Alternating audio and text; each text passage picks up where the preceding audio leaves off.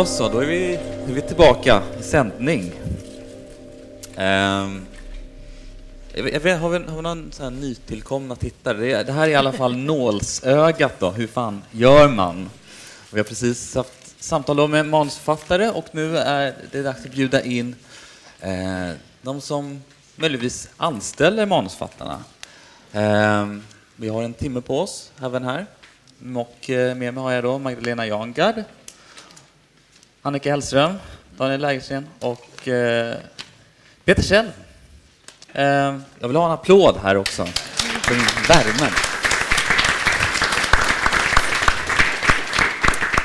Jag tänkte vi gör likadant eh, som förra samtalet, att ni får eh, berätta lite kortfattat om eh, vilka ni är och eh, ja, vad ni gör idag.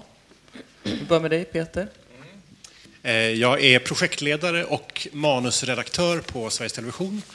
Jag har mitt kontor här i Göteborg, eh, men vi är ju sedan några år tillbaka sammanslagna, både Stockholm och Göteborg-avdelningen, under eh, Anna Kroneman som är dramachef. Jag är projektledare för Bonusfamiljen och har varit projektledare för Moving Sweden under ett par år. Nu så eh, håller jag på med utveckling och ska, vi ska upp och pitcha två serier på onsdag som jag hoppas mycket på eh, i framtiden. Så det är vad jag gör just nu. Du pitchar alltså? jag heter Daniel Lägersten. Jag jobbar som producent på ett fristående bolag som heter Brain Academy. Eh, jag jobbar just nu med eh, säsong två av Ingen utan skuld som är en serie som går på via Play. Ehm, det gör jag just nu. Mm. Mm. Ska vi se, hur fungerar denna? Ja, ja det fungerar. Så. Hej, jag heter Annika Hellström och är producent på Cinenick Film och också drivit två A-film. Producerat Svenskjävel och Flocken och Dröm vidare. Och eh, ja, samproducerar med Island, Frankrike och Norge och har ja, projekt i utveckling. Och eh, vad jag gör just nu... Eh, och vad har du gjort tidigare? Vad jag gjort tidigare kanske, ja. För just nu så... Eh, ja, nej men jag... Eh, mitt första jobb var som attributör på Jönssonligan dyker upp igen. Det var ganska länge sedan. Jag tror många har sett den. Men då blev jag förälskad i, i det vi alla håller på med. Eh, och sen dess så har jag jobbat eh, många år på Sveriges Television, gick Dramatiska institutets produktionslinje. Eh, jobbat många år på SVT Drama i Stockholm.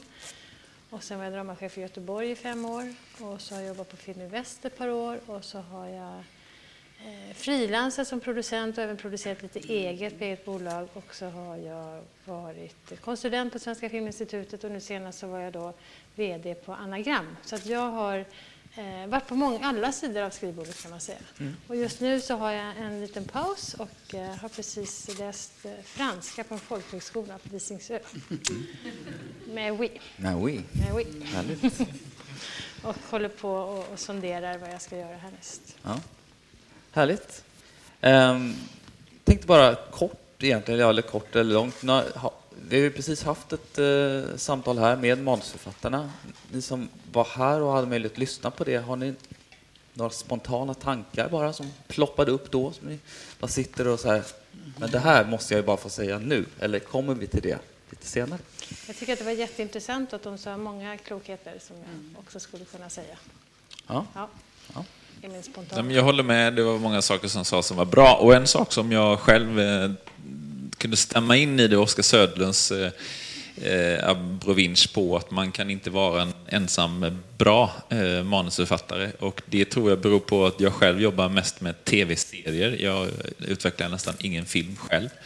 Och att bryta en tv-serie gör du inte själv. Eh, och eh, jag, eh, jag, har, jag är också väldigt, väldigt otålig, så jag blir galen på när processer tar lång tid. Och det gör det när man sitter själv. Eh, vill man röra sig fort framåt, då gör man det tillsammans. Så man pratar fram sina manus och det gör man tillsammans. Mm. Jag tyckte Karin Arrhenius sa något väldigt bra kring, hur kallade hon Man skulle vara oerhört bestämd men väldigt böjlig. Mm. Hård men böjlig eller? Ja, och eh, det tycker jag stämmer faktiskt. Men de kom in på det också med att man ska veta liksom kärnan och DNA. Men sen så händer det ju väldigt mycket så att mm, har man identifierat det hos sig själv som manusförfattare så blir ju inte heller ifrågasättandet, eh, ifrågasättningarna så hotfulla eller personliga. Nej? Och sen vikten av att man delar det då med sin producent och eh, eh, de som sen kom in i projektet. Ja, men vi, vi börjar bara rakt ut då egentligen. Vi har ju en representant från SVT här, kanal, vi har ju två producenter och så har vi en, en representant för egentligen bägge sidorna som kan liksom bägge sidorna av myntet också. Så jag skulle egentligen vilja bara, ja men rent sakligt sådär, okej, för eftersom det här heter Hur fan gör man? Men om man, om man nu har, säg en, en idé på en tv-serie, eller möjligtvis en film, men i, i SVTs fall en tv-serie, och man sitter med den nu, vad, vad, vad gör man med den? Vad, om, om vi går liksom varvet runt, vad, jag har en tv-serieidé nu och jag vill gå till SVT med den. Vad, hur gör man? Hur ska jag bete mig? Man skriver ett mejl. Ett mejl? Nej, men, eh, ja, eller ringer. Det är, inte, alltså, det är ju inte så svårt. Ibland har jag fått frågan så här, hur, hur får man tag i SVT? Ja, det, vi står på internet, så det, så det är inte så svårt egentligen. Men, eh, nej, men sen, eh, det finns faktiskt, om man ska liksom vara lite pedagogisk, så finns det eh, en sida som heter Välkommen till SVT Drama. Som man, kan, man kan söka på SVT Drama på Google så kommer den sidan upp. Där står egentligen alla kriterier eh, som vi behöver när vi, när vi ska bedöma ett projektförslag som vi får in. Och det är sånt som premiss och tema och att man har en liten idé om storyn och så här. Men man behöver ju egentligen inte ha ett fullständigt manus utan, utan det räcker ju med att man har liksom gjort det här första eh, tankearbetet eh, och så för att skicka in ett förslag.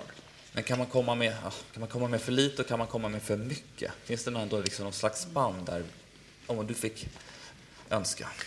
Ja, nej men alltså jag, om, om jag får önska helt och hållet så tycker jag att presentationen ska vara kortfattad eh, och koncis, men det ska ändå vara genomtänkt. Det, om jag får välja så tycker jag att det är det bästa. När det är kortfattat, eftersom det ofta är många människor som ska läsa det, så tycker jag det är bra om det inte är... Ibland, är, så- ibland om man får in liksom, eh, 350 sidor, eh, läs det här och säg eh, vad ni tycker om det här skulle kunna bli en tv-serie. Eh, då är det ju för det första är det bara en person som kan läsa det, högst en person. Eh, och då är det så svårt att sitta och ha... Vi bestämmer ju i möten och det är inte bara en person som bestämmer utan det är många som sitter och diskuterar. Vi ställer mot andra förslag. Därför är det ganska svårt om det kommer in för mycket material. Därför att då hinner liksom inte folk sätta sig in i materialet ordentligt. Eh, så därför är det bra om det är kortfattat och koncist, att man på fem, sex, sju sidor till exempel kan sammanfatta sin idé så att, så att flera av oss kan sätta sig in i materialet och, ha, och få en bild av det kan man väl säga. Det, det, och sen att det finns en tanke utöver de här fem, sex, sju sidorna är ju att föredra tycker jag. Att man har tänkt igenom lite grann och att man, det kanske till och med finns ett manus eh, men som man inte eh, man måste inte läsa manuset för att få en bild av idén, men det kan finnas i ett nästa steg. Men som sagt, man måste inte ha ett manus som man skickar in, utan det viktiga är ju den här kortfattade, eh, koncisa idén. Säger du Daniel? Ja, alltså för det första så, det finns ju hur mycket som helst att säga om detta, så vi får väl ha lite Ja, tid på oss. Men om man ska göra det väldigt enkelt så måste man ju först eh, ställa sig frågan, vem är jag i den här branschen? Eh, för att är, man måste vara, förstå att det är en, en eh, bransch, man går inte till eh, Volvo och eh, knackar på hos VD och säger så här, kolla jag har ritat en, er nästa nya bil. Eh, utan att man kanske tillhör då en, en etablerad arkitektbyrå som har eh, designers eh, på världsnivå som kan gå in och göra det mötet med vdn på Volvo, för annars blir det inte relevant för honom.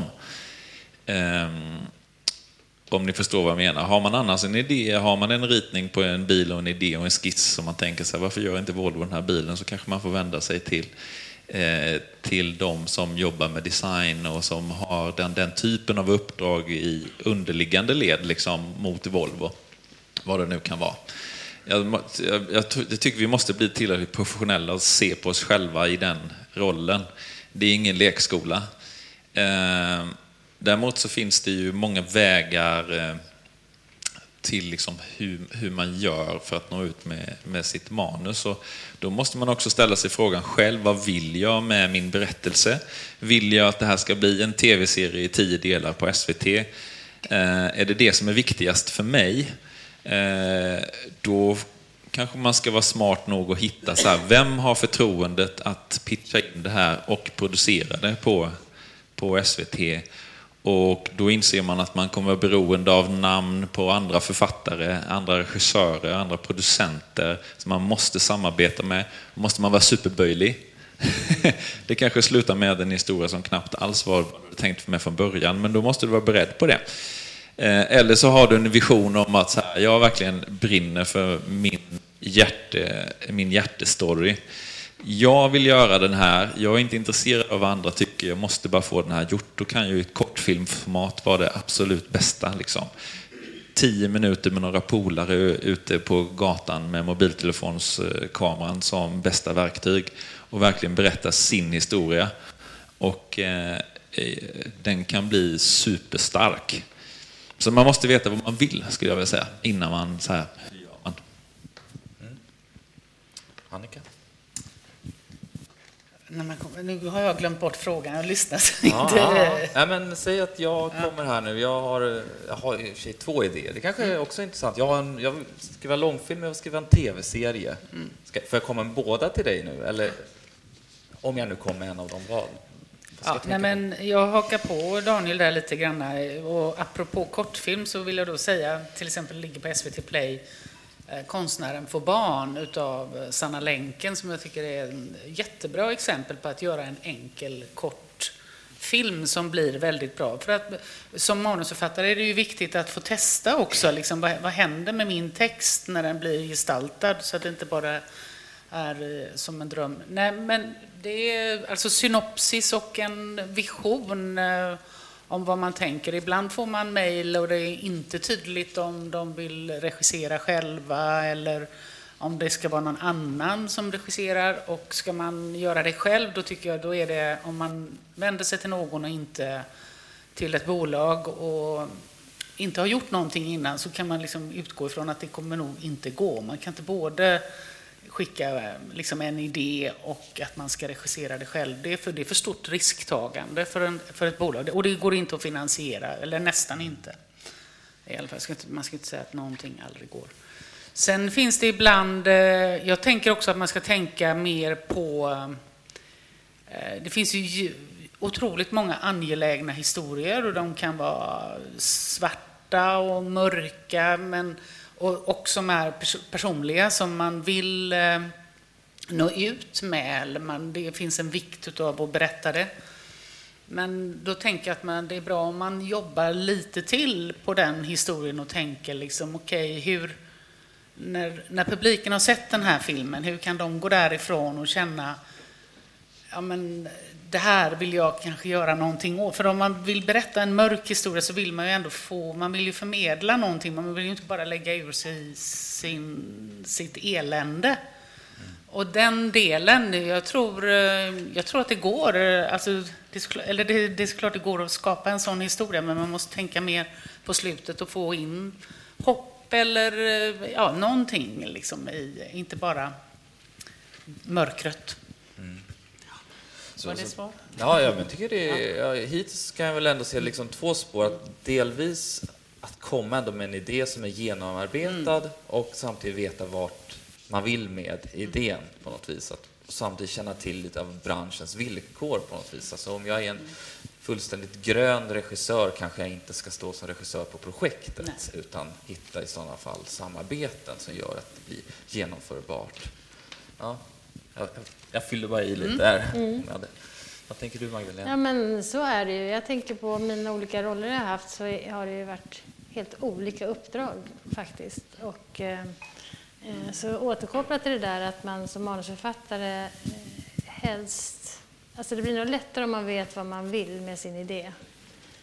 Eh, om man vill gå till SVT som ju har sina behov. Alla som man går till har ju olika behov. Kan man säga. SVT har sina behov. De har en tablå de ska fylla och också numera har de en, ett internet, eller SVT Play ni ska eh, komma ut i. Och, eh, eh, när, jag var, eh, när jag drev eget bolag och producerade kortfilm, då hade jag som ett annat uppdrag. Då kunde jag ju välja mer fritt. Eh, så. Eh, och sen har det ju förändrats så extremt mycket de senaste ska vi säga, drygt 25 åren. För, för 25 år sedan då, då gjorde ju SVT inhouse-produktion. Man producerade ju allting internt i princip. Det var ju först i den vevan då som man började lägga ut i, lite i taget så här. Och det mesta var ju fullfinansierat så att man, projekten betalades med svenska pengar. Och, eh, det har ju förändrats enormt mycket idag. Idag så, eh, så krävs det kanske att man hittar 50 procent av finansieringen utanför Sveriges gränser, ibland mer. Ehm, och det där kanske man inte som författare tänker på, men det är en marknad eh, som också driver vilka idéer som får gehör. Och eh, det har jag också fått erfara på Anagram då när jag var VD där.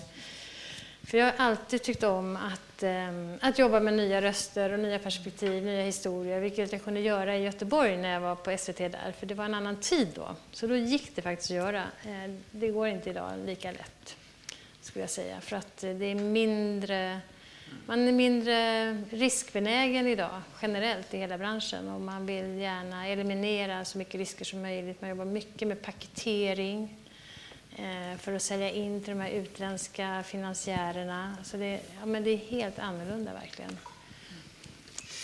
Um, men för den skull, jo, så, så att på Anagram där jobbade vi ju, alltså vi tog fram jättefina projekt tycker jag. Men som vi inte kom igenom med, alltså projekt som flyttar fram positionerna lite. Ehm, men, men om, man, om man gör en analys och tittar på vad Eh, beställarna gör eller vad som kommer ut så är det ju eh, det är ganska mycket rättigheter, alltså bokrättigheter. På en kanal är det nästan bara det. Eh, och sen är det rätt mycket paketering, att man har, samarbetar med, man vet vem som ska spela huvudrollen eller en författare som har levererat tidigare flera gånger som säkert projektet. Det är stor skillnad tycker jag, som det har blivit. Och det är lite trist att det har blivit så. Jag ska micken här och lite grann. ska se om man kan få lite bättre ljud. Vi har haft lite problem där. Jag tänkte så här, uh, hur, hur, uh, hur många chanser får man då? Få sin idé egentligen. Men om man, om man har till exempel ändå kommit en gång till, till er som bolag och presenterat den här idén och den är inte tillräckligt färdig och så vidare. Eller, Men jag vet inte, jag, jag sa någon gång så här att det, alltså en bra idé är en bra idé och den kan leva hur länge som helst. Mm. Det handlar bara om att liksom rätt tid, rätt plats, eh, rätt eh, attach så kommer den bli gjord. Liksom. Och det är självklart beroende av ett bra manus och vad som är ett bra manus är kanske mm, en lång diskussion då, men det handlar ju också om att hitta rätt tagare av den här. Då. Men bara som ett konkret exempel, den här serien som vi har jobbat med, eller jag jobbar med just nu då, som heter Ingen utan skuld. Det, den låg ju liksom den låg först hos ett annat produktionsbolag som provtryckte in den eh, och som inte fick gehör för den och eh, författaren gav liksom ändå inte upp utan kom med den till mig. Eh, och vi jobbade vidare med den. Vi fick nej ifrån ja, säkert tre första omgångarna. Eh, men vi trodde på den och, och, var lagom böjliga samtidigt som vi också visste precis vad serien hade för DNA och vad vi ville med den. Så att det, vi gav ju inte upp. Och jag tror att eh, det är nog väldigt sällan som den där processen är enkel. Det är ofta väldigt mycket nej och motstånd och sådär. Så det så det är en dialog mellan er som bolag, att man, man, man, man ser idéns potential och ja, den här är inte riktigt färdig, så man, då kanske man ändå... Man är så pass böjlig så att man kan tänka sig att fortsätta ha dialogen och låta idén komma tillbaks. Jag tänkte lite på bara det ni säger, det här med ensemblearbete som, ju, som jag tycker är så stort i tv. Att, det, att det, det går liksom inte att skriva en serie själv. Även om det har hänt så är det ju, så är det ju inte så vi jobbar, utan vi jobbar ju med liksom ensemble Ehm, författare och, och, alla andra inblandade i projektet. Och jag tror att det är viktigt, återigen här vad man har för vision med idén. Eh, jag, jag tror att det är jätteviktigt att man, att man har tänkt igenom. Det gör också att, tror jag, att man kan vara mer flexibel. För det, det där är ju en balansgång, tycker jag. Alltså att man, man ska ju vara böjlig och flexibel för vad alla eh, kanaler och, och produktionsbolag och så vidare säger. Samtidigt så är det en balans. Man får inte liksom vara för böjlig heller, tycker jag. Utan det är viktigt att man någonstans står för någonting som, som är idén. Eh, och, och, att man faktiskt kan säga att Nej, men det där tror jag är att göra eh, fel mot idén. Så att, det, att det ändå finns någon, någon slags liksom, integritet. Jag tycker det svåraste nästan är om man jobbar med författare som, som inte har den integriteten utan som kan ändra på precis allting. Eh, då, det tycker jag är de svåraste att samarbeta med. För någonstans måste det också finnas ett motstånd där man säger Nej, men det, det här, jag, jag hör vad du säger och jag tycker att det, det, där är kanske bra i en annan idé, men jag tycker inte att det är den här idén. Utan, utan här tycker jag att, man, att vi måste hålla kvar på det som, som jag upplever i grunden. Mm. Eh, lite, vi hamnar ju ofta på SVT och kanske på produktionsbolagen också till viss del i, i en situation där författarna gärna vill ha jobb och gärna vill få sin serie eh, producerad. Och om, om vi sitter på SVT och kläcker ur oss de ena dumheterna efter de andra så säger folk ja, det låter jättebra därför att man vill ha, få serien gjord. Och jag tror att som författare så tror jag att det är viktigt, den, den enda som kan svara på eh, liksom ja eller nej är ju egentligen jag själv som författare. Eh, om, om det här kan vara något att, att, ha. Sen att man är öppen och att man vill diskutera och att man vill vända och vrida och att det, och att det kan finnas input som är jäkligt användbara och så vidare, det är ju en annan sak. Men jag tror att just den här balansen mellan att både ha integritet som författare och samtidigt vara helt öppen för ensemblearbetet, den balansen tror jag är liksom nyckeln. Mm. Hur, ofta, hur, hur, vanligt är det att författare kommer till, till dig på SVT med nya idéer, projekt som de vill initiera? Hur ofta vi får in förslag? Ja, ja. Men det är väl kanske en, mellan tre och fem i veckan, tror jag. Okay. Något sånt där. Men vad tycker du, Peter? För att eh, Jessica sa här tidigare, hon gick ju direkt till SVT med hashtag. Eh, men det kom också fram att man kanske skulle gå till ett produktionsbolag först. Men eh, jag undrar om det verkligen är så, för det kan ju vara, på ett produktionsbolag så kan man ju också fastna med sin idé. För att produktionsbolag kan ju bara jobba med en viss kritisk massa åt gången, så att säga. Man kan inte ta in hur mycket projekt som helst i bolaget heller. Så att det händer väl att man kommer till er och sen så föreslår ni bolag. Så vilket tror du är det bästa? Det där är ju individuellt beroende på projekt, tycker jag. Eh, jag skulle säga i regel så när det gäller nya, alltså, eller nya, ni förstår vad jag menar, oetablerade i att skriva större serier, eh, författare, då tror jag att det är bra att ha ett produktionsbolag i ryggen. Jag tror det är svårt att komma som ensam författare och sådär. Sen kan vi ju som sagt föreslå bolag och sånt, men, men eh, jag tror att, att om, man har, om man kommer med en, en, en idé och man har inte så att säga, hack i revolvern som manusförfattare, då tror jag det är grundläggande att man har ett produktionsbolag i, i ryggen. Att man har någon typ av paketering? Ja, alltså, någonting i alla fall. Det kan också vara ja. att man känner, har en kontakt med en skådis som har läst, eller en regissör, mm. eller ja. någon typ av början av paketering. Så att säga. Mm. Ja, det tycker jag. Mm.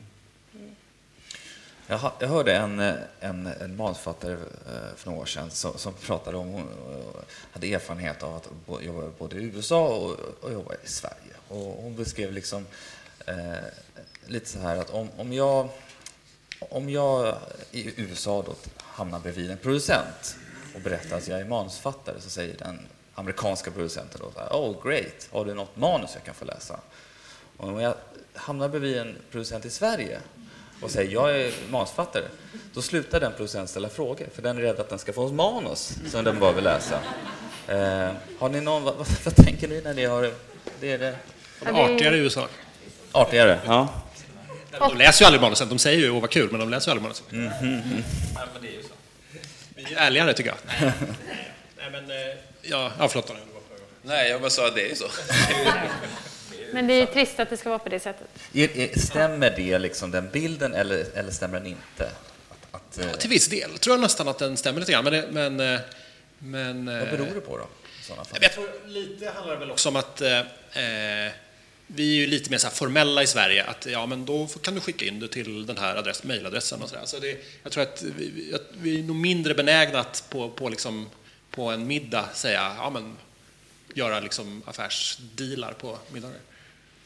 Fast jag skulle också, ja, nu kanske jag eh, drar egna slutsatser, men jag tror faktiskt också att det bottnar i att i, i Sverige så har vi en autörkultur. Vilket gör att när vi för, eh, producenter får någon som säger så här, ja, jag är författare, då, då vet man att nio fall av tio, är det, om man inte känner den här personen innan då, så är det så här lite bara, nej men den här personen är, kanske inte är etablerad, men den tror ändå att den ska stå som huvudförfattare på den här serien och kanske eh, också gärna regissera den. Men det finns inte längre eh, om man ska hårdra det. Och i USA vet man om det. Alltså man vet om att, att det är en showrunner som måste på, det är ett writers room, det är liksom andra författare, det är liksom... Det, det ligger i konceptet, så kommer du med en idé till en producent så kan producenten plocka upp den och säga så här, här fick du liksom några dollar, men vi, nu tar vi den här. Eh, och så gör vi det någonting av den. Eh, den traditionen finns ju där mer, att du, liksom, du, du plockar en idé, du snor, du snor en idé. Liksom. Ja. Men skulle vi inte kunna hitta, det skulle vara intressant att experimentera kanske lite nya sätt att producera på eller utveckla på, processa fram en tv-serie. För att nu är det ju väldigt mekaniskt i någon mening att det är så här man gör. Eh, men det är svårt att få fram det utrymmet. Men, eh, ehm, men eh, nu har vi förmodligen jättemånga olika i den här publiken, erfarenhet och tid och, sådär i branschen. Men, men eh, jag vill påstå, jag har en tjej som sitter och jobbar hos mig nu eh, som var så här, hej, jag är utbildad i London, jag har jobbat med de här grupperna men jag har väldigt lite erfarenhet. Hur skulle jag kunna börja jobba med er? Finns det, finns det något eh, något writers room där jag kan assistera eller där jag kan liksom finnas med och läsa och vara bollplank till dig som producent? Eller finns det något för, för sätt för mig att komma in och få ta del av, av processen och lära mig av erfarenheten? Då var jag så här bara, wow, hon har verkligen fattat grejen liksom. Att man blir inte författare över en natt, utan som Oskar Söderlund som satt tio år på Götafilm liksom, och jobbade och bara lärde sig liksom, av andra. Eh, så hon jobbar med mig nu. Och, eh, så det är vägen in egentligen, om man då är oetablerad kanske för att ha, då, som det låter, en mer ödmjuk inställning att man liksom, jag, jag, kan vara med, sitta här och lära, än att gå in och säga, jag har den här tv-serien och jag ska vara huvudförfattare, anställ mig. Ja, som, hon var ju inte etablerad. Liksom. Hon hade inte fått något publicerat. Eh, så att för, för mig tyckte jag det var fantastiskt bra. Ett, ett jättebra sätt Ja. Jag tänkte, vi har ju, vår bransch ser ut på ett annat sätt också. Eh, om man tar i Los Angeles gör de 400 filmer och 400 tv-serier om året i den stan. Vi gör ju på Sveriges Television gör vi nio eh, tv-serier. Så det är liksom, proportionerna ser ju helt annorlunda ut. Det, det, det, finns ju inte riktigt underlaget att, så att säga, gå, åka omkring i en bransch eh, på samma sätt som det, som det finns i, i USA. Men jag, alltså, jag, jag, tror att eh, lite det här med tröskeln, jag, jag, håller helt med om det. det var ju, förr hade vi ju såporna, alltså Rederiet och Tre Kronor och så vidare. Och då var det ju lättare för manusfattare att, att komma in och göra liksom ett litet arbete och sen växa in i större uppgifter. Nu är ju tröskeln högre mm. och vi har inte riktigt den typen av serier längre, utan det är, det är mer av de här stora påkostade serierna. Eh, och, och då, det är svårare för nya manusfattare att komma in i branschen. Men jag skulle säga att jag, jag, tror att det, det gäller nog att bredda sig så mycket man kan och, och, kanske inte bara sikta på tv eller film utan även jobba med teater och, och att skriva överhuvudtaget och kanske som journalist och så vidare. Jag tror, att någonstans, jag tror inte man ska fokusera för mycket på att vara en av de här nio på SVT eller hur många nu på TV4 och så vidare utan att man, att man tänker jag är författare, jag vill berätta historier och det här är mitt eh, område. Jag kan skriva böcker, jag kan skriva pjäser, jag kan skriva tv-serier och filmer. Eh, och, och, precis som Daniel eh, var inne på, att försöka ta sig in i branschen från olika håll. Eh, och kanske, det kan ju även vara att vara på en produktion, alltså som produktionsassistent och så vidare om man är, om man är väldigt ny. Och så. Men att, att lära känna branschen och att, att, att arbeta med tv och film och, och skrivande överlag och inte bara vänta på det här tv, TV eller filmjobbet direkt. Sådär. Ja. Och, vad säger ni andra om det? Ja, men jag tänker också att man inte ska vara rädd för att gå över gränsen. För att idag har ju, marknaden är ju inte längre, eller branschen är ju inte längre bara Sverige, utan nu sker ju stora internationella samarbeten. Eh, så det är inget som säger att man inte skulle kunna jobba på en produktion i England eller eh, ringa upp någon förebild man har och kanske få den personen att läsa dina alster. Och, eh, det tror jag kommer komma mer och mer. Och dessutom så exporterar vi ju kreativ talang från Sverige nu. Eh, både till Europa och till USA. Eh, Om vi ligger kvar lite i det som ni nämner här nu. Hur, hur arbetar ni för att hitta just nya författare? Det här är ju ett exempel på att verkligen få upp ögonen för en ny och se vad hon går för och skola, nästan skola in henne i. Eh, hur arbetar ni med att hitta de här nya rösterna eller ja, de som är oetablerade, att få dem att bli mer etablerade? Jag kan, ja. nej, men man tittar väl, man tittar ju på eh, den film eller det som är producerat, kortfilm, novellfilm, ja, långfilm, ja, efter namn och sen så tittar man på det som man får presenterat, skickat till sig. Liksom om det, jag kan ju ändå tycka att eh, jag personligen kan ju gå igång på kanske det som inte är och också liksom, eh, de långa tv-serierna eller liksom lite mer udda, kufiska saker, även om det inte har så stor marknad. Men då måste det ju ändå finnas en, eh, ja, en både stark avsändare och att man vet. Eh, ja, det måste finnas något unikt med det där. Det, kan inte bara, det får inte vara för diffust. Liksom. Man måste vara konkret, liksom lyckas förmedla vad det är man eh, ska berätta. Mm. Så det är via film i ditt fall som du ja. kan hitta nya röster? Ja, och eh, marknader. Liksom. Ja. Vi har ju, på SVT har vi ju kortserier som jag eh, jobbar mycket med och tycker är jättekul. Eh, det är ju det här 8x15-formatet som nu ska bli 8x20. Det är ju, det är ju liksom en, en, en så att säga, mindre dyr produktion som ställer lite andra krav ambitionsmässigt och också är där vi sänker tröskeln när det gäller nya författare. Mm. Jag tycker det är jättekul att jobba med de här webbserierna som det kallas ibland, men kortserier. Ehm, där kan man både liksom experimentera lite grann och, och även testa då nya människor eh, i detta. Jag tycker det är jättekul. Mm. Fast ni gör ju bara en om året. Ja, men det... Nej, men det där måste jag svara på. Det, gör, det, det, stämmer faktiskt inte. Vi gör en, men sen finns det ett uppdrag till som eh, eh, barn och humor och drama får slåss om. Eh, så att, eh, min ambition är att vi ska göra två. Men, men, men det du är inne på... Ja, vi, vi, är ett litet land vi, och vi är inte någon skola. Eh. Nej, men det, det, du är inne på är alltså om, om vi har såpoperans död och där försvann en viktig plantskola för manusförfattare just för att lära sig hantverket. Man kan göra som Daniel, ta in liksom en författare i, i, olika produktioner och så vidare. Men, men alltså, webbserien är ju ändå en utmärkt möjlighet att faktiskt skola in.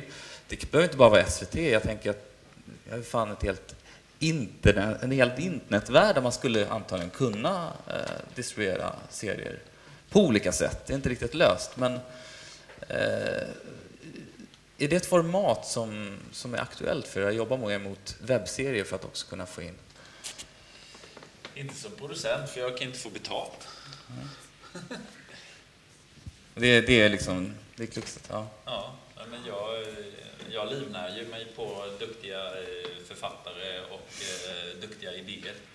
Men eh, jag får ju inte något betalt för eh, att eh, lägga upp saker på Youtube.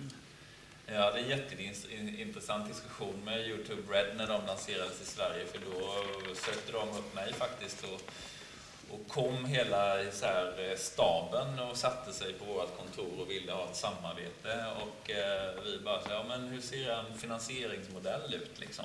hur vill ni betala och sådär? Och de bara, nej men alltså, det är ju ni som, eh, det är ni som, som eh, kommer in med era annonsörer och som ska och era, finansiera detta givetvis. Ja, ja, men vi ska alltså producera gratis för någonting som ni dessutom då tar betalt för i er premiumtjänst och lägga upp på eran så här. och bara, ja, typ. Och sen så eh, eh var det ju, eh, vad heter han, eh, Game Newsipie, vad heter han? Pewdiepie. Pewdiepie var den första som fick betalt av Youtube för att göra en serie. Det tog ungefär ett och ett halvt år innan Youtube började liksom betala för att få sina webbserier. Mm. Men skulle det kunna vara en plattform någon gång i framtiden? Är det, helt, är det en helt omöjlig utväg att vi skulle kunna nej, ha en, liksom en fungerande... Är, nej, men jag tror att kortserierna kommer... Om, första seminariet idag så var det så här, vad är, vad är vi någonstans 2023? Jag tror att kortformsberättandet kommer eh, nå väldigt långt på de här åren och också finansieras. Mm. Ja, det tror jag. Skriv fler kortserier helt enkelt. Eh, men, för, för någonstans, det nämndes, eh, det nämndes tidigare också idag på ett av eh, på samma panelsamtal att det finns en brist på författare, på brist på manusförfattare. Det pratas ju om det kontinuerligt. Och finns det verkligen en brist på manusförfattare i Sverige idag? Alltså, går det att vrida och vända på den frågan lite? För vi har ju samtidigt en rad utbildningar som är igång, som utbildar manusförfattare årligen. Ehm, det fin, ja. Finns det en brist på manusförfattare i Sverige idag? Ja. Ja. Ja. Mm. Ja. Ni nickar. Ja, jag skulle säga ja på det också. I förhållande till den volymen som ska produceras. Ja. Alltså som det finns eh, efterfrågan på. Så det finns en brist på etablerade manusförfattare som Ja. kan... Ja. Som, som vet vad vi behöver och så. Ja, ja. Hur ska, hur ska man göra då? Om vi bara sitter och spånar, vi behöver inte ha någon fär- färdig lösning. Men det här är någonting som ändå behöver liksom lösas. För det har vi haft såpoperorna som försvann för länge sedan. Glappet börjar bli ganska långt nu mellan de som har liksom gått ut därifrån innan. Alltså, hur ska vi fylla det? Vad, ska vara, vad är nästa plantskola då i sådana fall? Vi var inne på kortserier. Vi var inne på att man, man kan höra av sig till Daniel och få vara med i, hos Brain. Men vad, vad finns det för alternativ? Hur ska vi sänka den här tröskeln då? Jag vet inte, men jag tror faktiskt att det är... Eh, nu sa Oskar och Niklas sådär, och, eller det var en diskussion i författarseminariet här framför, före att, att det, det är kul att manusförfattarna har fått en, en bättre status. Och det, det är jag villig att hålla med. Och det innebär också att man som eh, juniorförfattare faktiskt ska söka sig till de etablerade. Alltså de, för det, det, är, det är ett regimskifte. Det kommer komma författare som snart kan titulera sig showrunners. I alla fall huvudförfattare. Så att, så att man ska söka sig till dem. Försöka få dem att läsa sig, eh, deras manus. Att få, upp, eh, få deras intresse. Eh, för får du, får du en etablerad huvudförfattars huvudförfattares intresse så kanske du får möjlighet att, och få feedback från en professionell författare. Du kanske får möjlighet att sitta med i ett writers room. Eh, jag tänker samtidigt, vad, vad, då tänker jag, vad har ni för ansvar då som eh, producenter och kanal? För ni sitter ju på väldigt mycket makt också. Ni kanske har liksom ett, ett, ett, eh, långtgående tv-serieprojekt eller en långfilm med just den här etablerade författaren. Har inte ni då möjlighet att koppla på de här junior writers? För det kan ju vara, samtidigt om man kommer som en totalt grön manusförfattare och hör av sig till den här bjässeförfattaren så kanske den inte vill liksom, ja, och så vidare. Förstår ni? Det finns, har, har ni något ansvar där som Ja, men jag tycker Daniel har rätt i det där och jag tror i framtiden kan det också bli så att bolagen är kreatörsstyrda snarare än producentstyrda.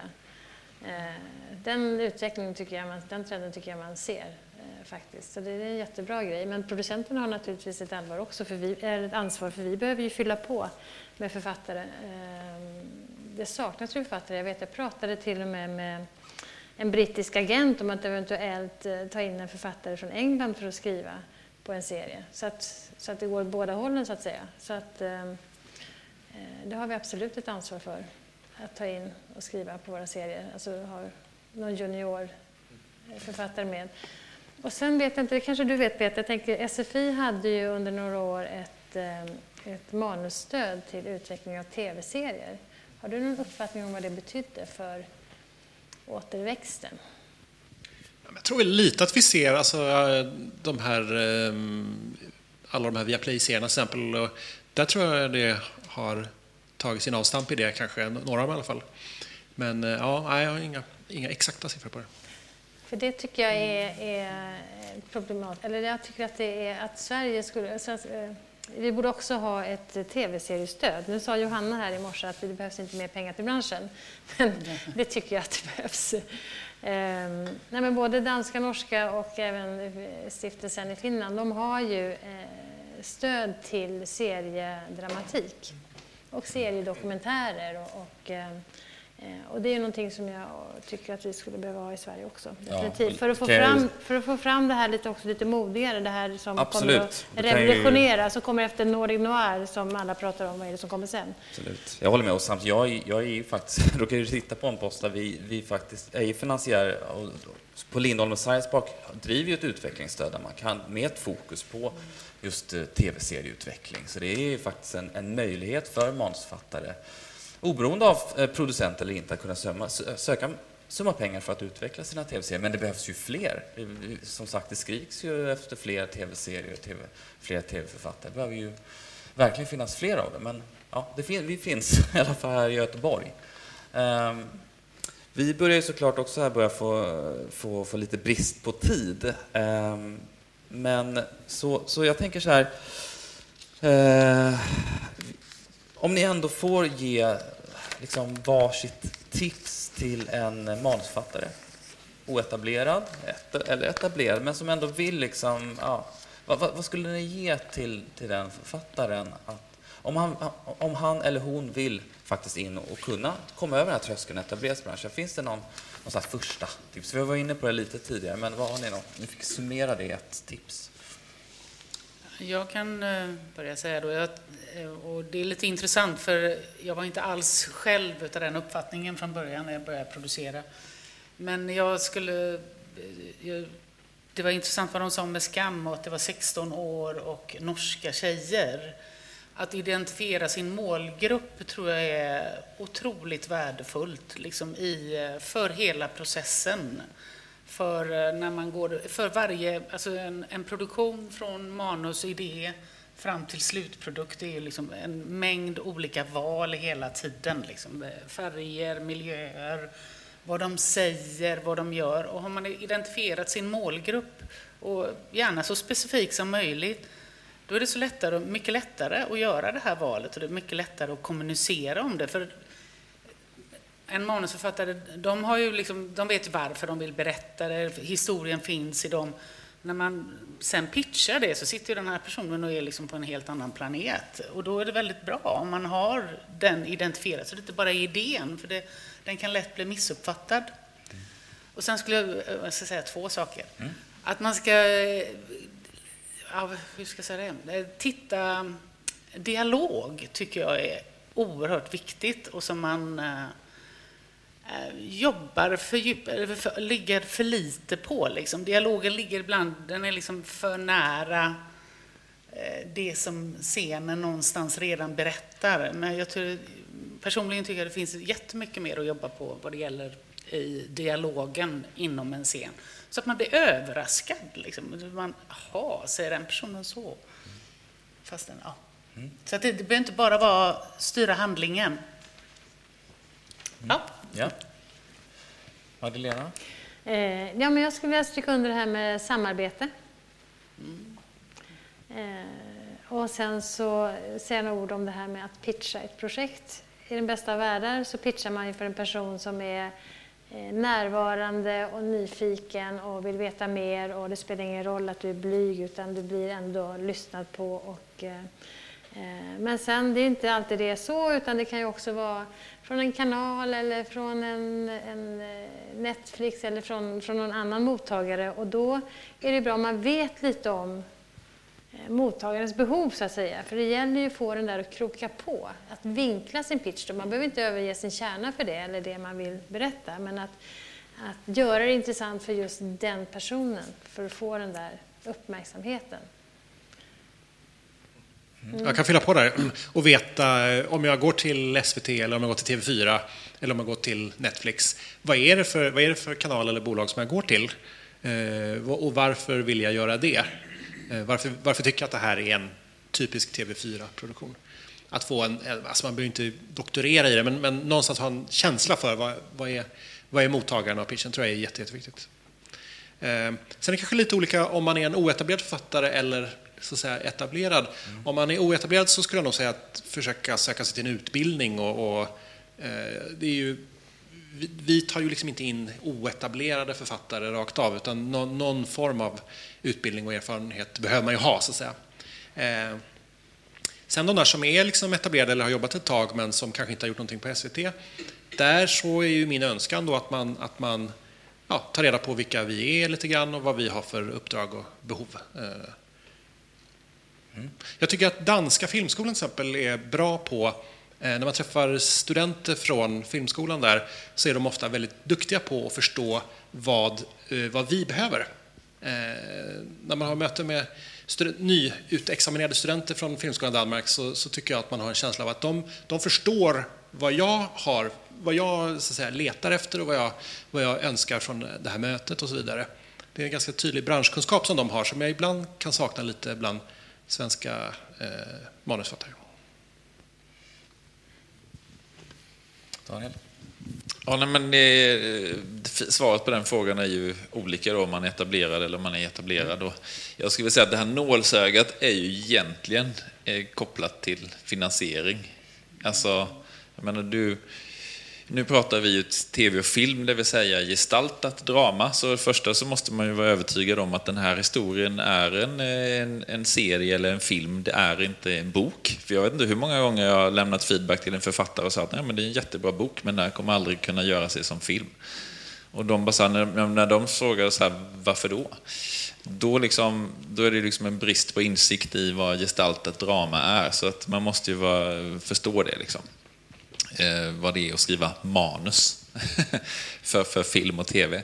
Eh, och till etablerade författare så säger jag att eh, det är superviktigt idag med att hitta en väldigt tydlig eh, logline för serien. Alltså den, vad är det unika? Hur, hur, hur ska publiken kunna välja bland alla de här stillbilderna på Netflix eller SVT Play när man snurrar och ska välja sin serie? Så här, vad, hur ska du fånga din publik? Vad, vad, det vet man ju själv när man sitter hemma och ska välja en ny serie eller sådär. Vad, så, så här, vad är, hur ser eh, frontaffischen ut? Hur, vad är det för eh, målgrupp då, som Annika var inne på? Alltså som etablerad författare måste man veta liksom vad, är, eh, vad är det som säljer den här serien, vad är det som är så unikt med den. Sen att du har en vilja att berätta en historia som är mångbottnad och en intressant karaktär, jadi jadi. Men idag krävs det att du som etablerad författare, om du kommer in och säger jag vill göra det här, så måste du ha en förståelse för mottagare, finansiering och vem den är till för. Vem är det du ska sno tid ifrån eh, som ska se den serien? Till en icke-etablerad eh, författare så eh, skulle jag egentligen bara fortsätta eh, vara naiv. Var inte rädd, rädsla är din största fiende. Eh, liksom sök upp andra kompisar att prata om din idé. För att det händer väldigt mycket när din hjärna går från vänster till höger hjärnhalva. Sitter du instängd i ett mörkt rum och funderar så är det saker som som eh, förändras när du bara börjar prata om det, för det, då kopplas kritiken på i din hjärna. Så eh, jobba med andra och var naiv. Har vi några, vi har några minuter kvar. Har vi några frågor från publiken? Ja. Ska jag, jag ska få höra att jag ska springa ut så vi kommer med i sändningen. Så. Hej. Jag undrar, äh, existerar liksom eller så, som, om man inte är etablerad manusförfattare, men alltså så här spec scripts, alltså att man skriver, säg då Solsidan typ, ett, äh, ja, för att visa sin, om man inte vill slå sig in med typ en ny serie eller någonting, utan man vill hamna i manusgrupp ungefär. Alltså existerar det och visa sin kunskap genom att härma liksom? För jag vet att det gör det i USA Eller, ja, men jag, min, det var ett tag sedan jag jobbade med tv på det sättet, men det var väldigt, väldigt få som gör det här i Sverige. Men det är naturligtvis ett utmärkt sätt, tror jag. Att försöka få skriva på Solsidan, att också skriva ett avsnitt på Späck och visa att man har satt sig in i serien, i karaktären och att man klarar av att göra det. Men jag tror inte att det är så vanligt. Eller vad säger ni? Alltså skuggskriva, tänker du på? Ja, det kanske är ordet jag... Ja, men alltså att skriva på en befintlig serie. Eh, Nej, det är ovanligt men vi gör faktiskt det lite grann när vi sitter i, vi skriver nästan bara i writers room, alltså vi jobbar nästan bara projekten, det är många författare och då har vi alltid någon så här, ja men jag har någon så här som jag skulle vilja testa och då ringer vi faktiskt upp eh, då eh, och säger så här, skulle du vilja prova att skriva ett avsnitt? Då testar vi, vi har testat en del personer på det sättet, så att vi, vi gör gärna det. Någon mer fråga? Ja. Ska vi kom. Just, eh, en, en, sak är ju också att man gör inte så långa serier som man gör i USA. Det kan ju en serie gå i 10-15 år liksom, och då finns det mer en, liksom, eh, möjligheter. Här är ju oftast skrivprocessen klar när serien har gått en eller två säsonger. Liksom. Så det är inte så lätt. Men däremot så har ju en del bolag, precis som det kanske ni har också Daniel, med liksom att man har provskrivningar inför vissa serier. Jag vet att de har haft det för Solsidan och annat. Liksom. Där man, eh, men då går de ju i och för sig aktivt ut och söker. Men om man då hör av sig till bolagen och säger att jag är intresserad av den här genren, sitter gärna med, gör, tycker det är en toppenserie eller skuggskriver eller något sånt där. Det är en möjlig väg också. Det var några mer frågor där. Är det för, för, för inspelningen av... eh. Ja. Eh, till eh, Daniel då, som producent. Du, det kändes som att det var lite traditionellt när du pratade om webbserie och finansiering. Eh, kan det finnas något annat sätt när man betalar, alltså att man kan finansiera webbserier på ett annat sätt i framtiden? Det, det är ändå en transformering som vi är inne i, så att säga. Ja, men alltså, ja, alltså, ja absolut. Eh, men, eh, vad ska jag, alltså, jag, eh, vi har inte den, eh, vi har ingen person hos oss som jobbar med att kontakta eh, privatkapitalister och eh, reklam, eh, alltså marknaden eh, som vill göra, finansiera den typen av produkter. Det finns nog andra bolag som har det. Men eh, vi har in, ingen person som jobbar med det, för det är ett gediget arbete. Men det kommer ju också komma in nya aktörer. Eh, Det gör det ju löpande nu. Det händer ju massa spännande saker faktiskt. Om man tittar på eh, telebolagen, eller Telia som har köpt nu Simor och, och Fyran och eh, Eli, finska Elisa som ju är Telia i Finland, de har ju producerat en egen tv-serie och eh, så där, det kommer ju hända saker. Så att de här korta formaten tror jag att vi kommer få se mer av verkligen. I nya fönster. Nya beställare. Hjalmar hade en fråga också. Ja. Okej. Eh, Tjena. Jag tänker att om ni får ett synopsis, ett treatment eh, som ni går igång på, ni kanske tar ett möte med författaren, det finns ingen regissör involverad i nuläget. Eh, Alla vet hur svårt det är att få SFI, manusutvecklingsstöd, eller till och med regionala filmstödspengar. Hur, hur, hur existerar det i era bolag eller hos SVT att ni faktiskt, fan, vi vill se mer vad den här personen skriver och i så fall vad vet jag, ger en, två månader skriv, skrivstöd så att säga. Förekommer det hos Vilja eller ens avsatt pott liksom i era bolag eller SVT? Eh, så ser vår utveckling ut på SVT. Vi, vi, eh, vi har fyra utvecklingssteg kan man säga. Där första steget är just att gå in med, med en mindre summa pengar till, till sånt. Så att det är ju det är utifrån de förslag vi får in. Eh, men det är klart att det, det är ju när vi tar beslut om vilka projekt vi ska gå in i utveckling av så är det ju betydande om det är en författare som har eh, erfarenhet. Eh, det, vår, vår erfarenhet är ju att det bär projektet eh, längre i regel. Så. Men, men så ser vår struktur ut. Att vi först går in med lite pengar och sen mer och mer om det är någonting vi tror på. Det finns en liten chans att även som oetablerad få en viss liten skrivchans, om man kallar det. Ja, ja, det formella svaret är ju ja på det. Men jag tror att, lite som vi har pratat om här, att någonstans om man är, om man är relativt oetablerad så tror jag att det är viktigt att man slår sig ihop med, med eh, ett produktionsbolag och, och, och så vidare. Eh, och så. Och, ehm, jag kan haka på den liknelsen som Daniel gjorde med, med att gå till Volvo och med en förslag på en bil. Alltså, någonstans så behöver man ju ha en dokumenterad erfarenhet av hur man bygger bilar, eller i det här fallet tv-serier, Eh, på något sätt och ha en uppfattning om det som är viktigt för oss. Jag skulle också vilja säga, är man oetablerad, det är, det är väldigt liten chans egentligen att man får någon skrivpeng. Och det var som Karin Arrhenius som satt här som ändå har gjort eh, en ansenlig mängd eh, välskrivna manus. Och hon pratar ju om liksom att också att när man sitter hemma och skriver om och skriver om, liksom man, att man måste ju vara kritisk mot sig själv. Annars så blir man inte heller...